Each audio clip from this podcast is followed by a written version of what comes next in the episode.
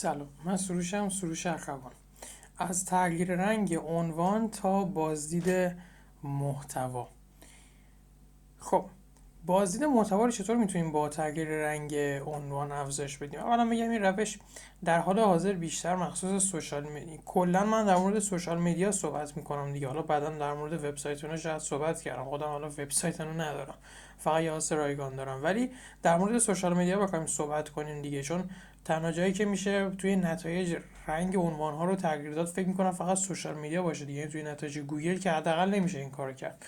مگر حالا قسمت عکس بخوایم یه تغییر روی عکس ایجاد کنیم. خب. چطور اینستاگرام فعالیت کنی؟ چطور روبیکا؟ چطور هر social media ی دیگه که ایرانیا بخوان ورود کنن و اینها؟ این رنگ هایی که به شما میگم این سه تا رنگه. خیلی خیلی پرکاربرد و مفید می‌تونه باشه. بعضش متاسفانه استفاده نمیشه. و این خوبه دیگه چون شما می‌تونید استفاده کنین از اونها. دو تا رنگ اشانتیون هم براتون دارم. خب زرد قرمز نارنجی. دقت کنید نارنجی یه رنگیه که به خودی خود کم رنگه یعنی نارنجی هایی که توی چشمیان نارنجی های پررنگی هستن. شما باید از نارنجی های پررنگ استفاده کنید نه نارنجی های معمولی نه اون رنگ نارنجی که شاید توی ذهنتون تدایی میشه. پس خیلی مهمه که رنگ نارنجی پررنگ باشه. ولی یه مشکلی وجود داره.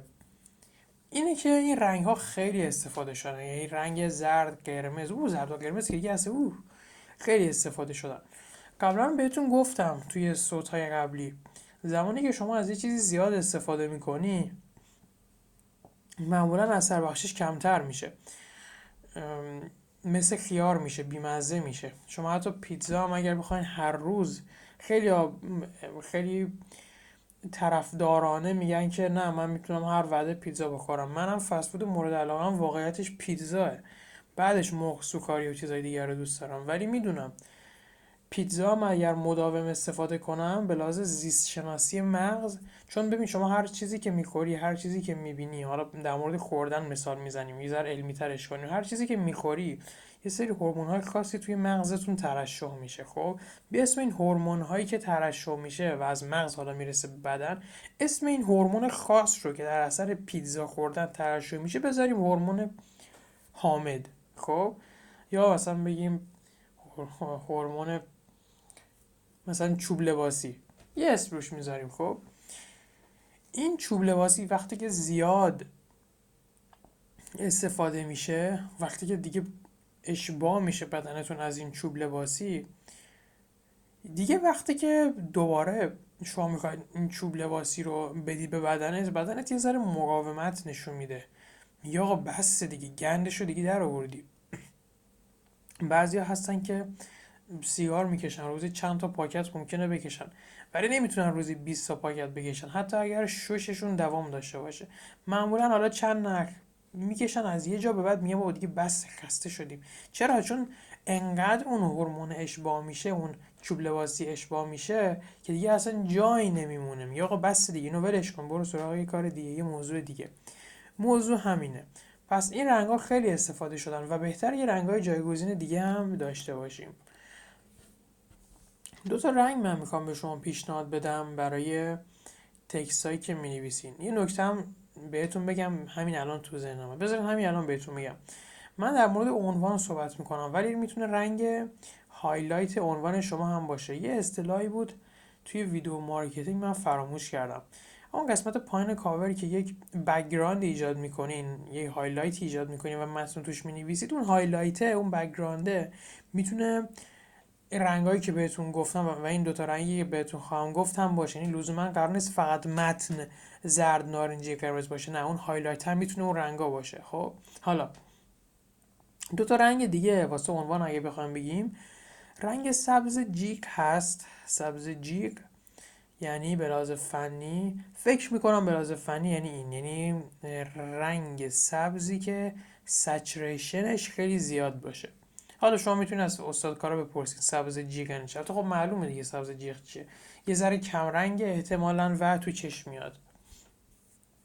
و رنگ بنفش هم خیلی خوبه. این دوتا رنگ خیلی کمتر استفاده شدن پس جای کار دارن من تکرار می‌کنم شما می‌تونید این دوتا رنگ و یا رنگ های دیگر رو به عنوان background استفاده کنید مثلا یه background بنفش و رنگ سفید روش یا یه رنگ سفید و زرد که بیاد روش. این کاری که خود منم توی ویدیوها انجام میدم اگر ویدیوهای منو دیده باشید. خب یه نکته هم بهتون میگم. ببینید دیده شدن بیشتر افتادن بیشتر سر زبون ها باعث فروش بیشتر ممکنه موقتا بشه. ولی مخاطب هایی از جنس شما رو هی بیشتر و بیشتر ازتون دور می‌کنه. بنابراین باید بیشتر از هر چیز روی نرخ تبدیل که اینجا منظورم تبدیل بیننده به بخره کار کنیم.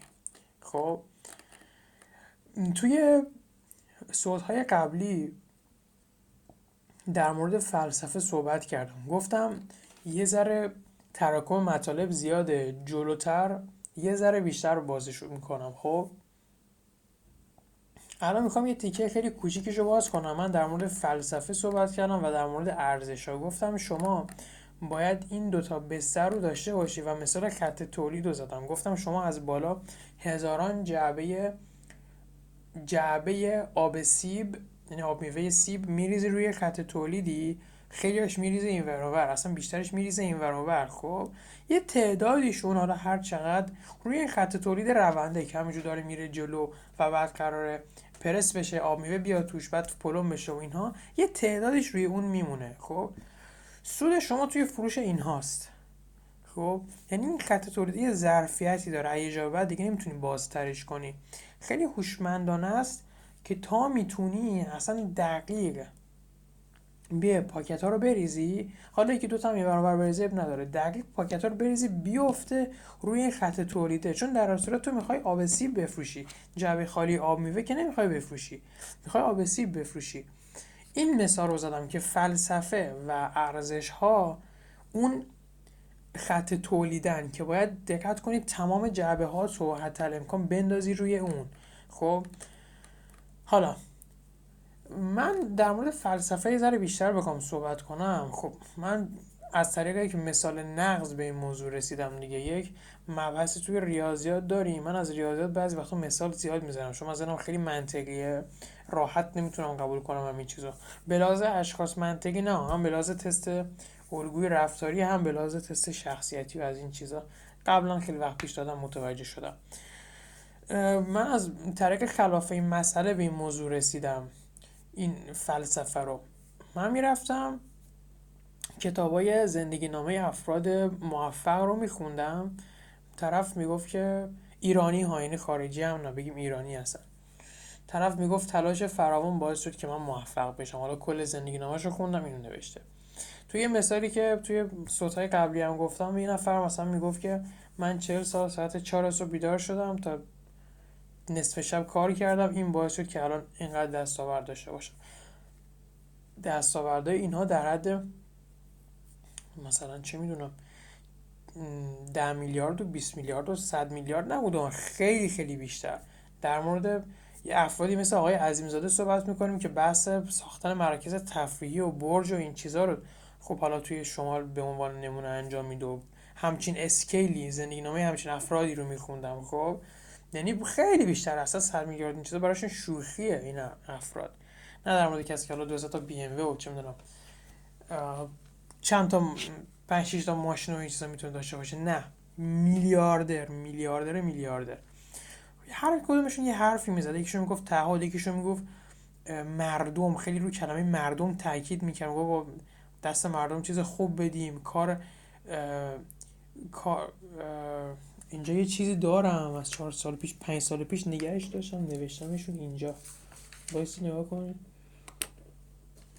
آه مثلا یکشون می‌گفت تولید خوب عبادت هست الان روبرومه فکر کنم آقای جهانگیری گفته بود. این کاغذ اینجا نوشتم.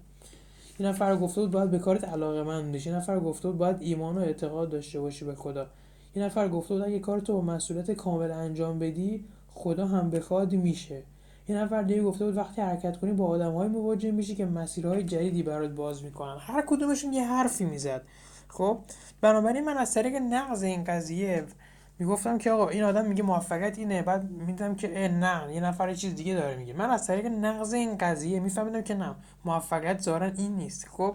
تمام این نقض ها رو که طی کردم چند ماهه واقعا 5 6 ماه الان تاریخ 18 آبانه. 5 6 ماه فهمیدم که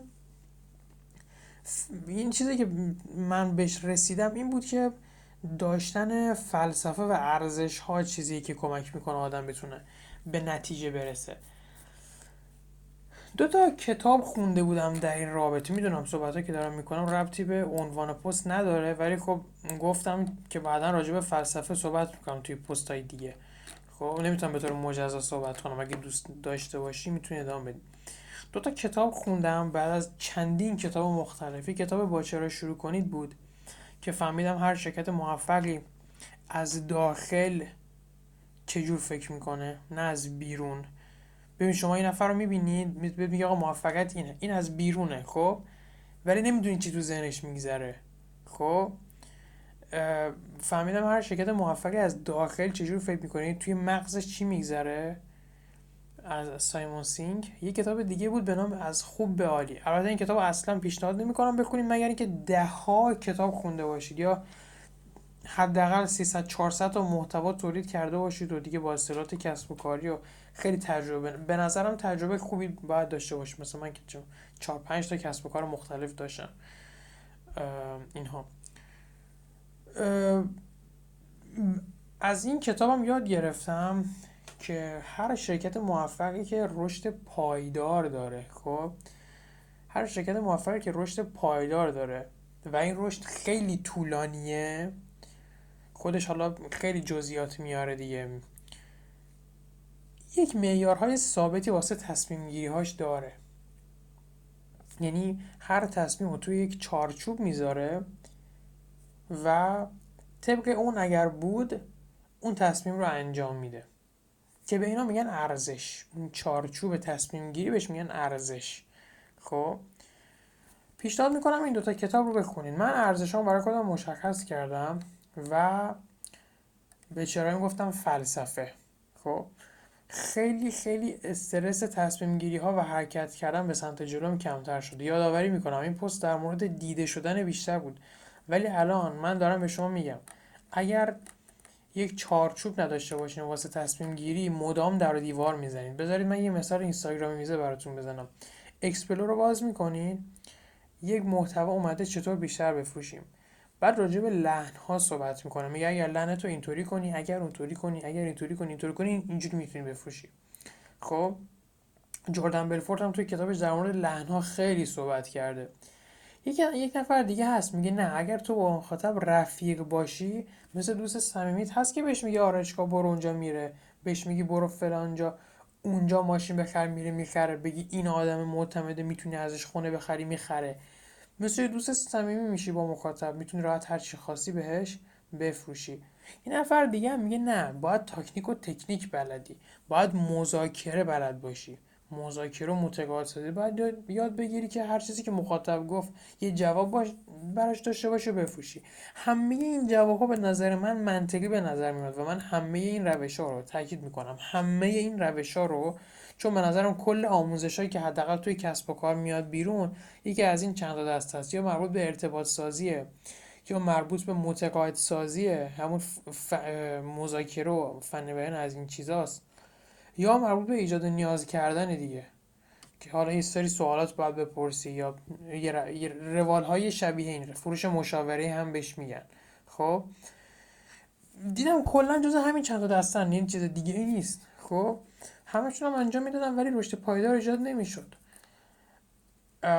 هر روشی هم که می‌رفتم جلو تهش یه سری مسائل مشکلات بود که می‌دیدم. اصلا من خیلی فاصله دارم با برندهای مختلف جهانی. اصلا اونجوری نمیرم جلو. خب رشدم سریع نیست رشدم پایدار نیست. اصلا انگیزه ندارم خیلی وقتا.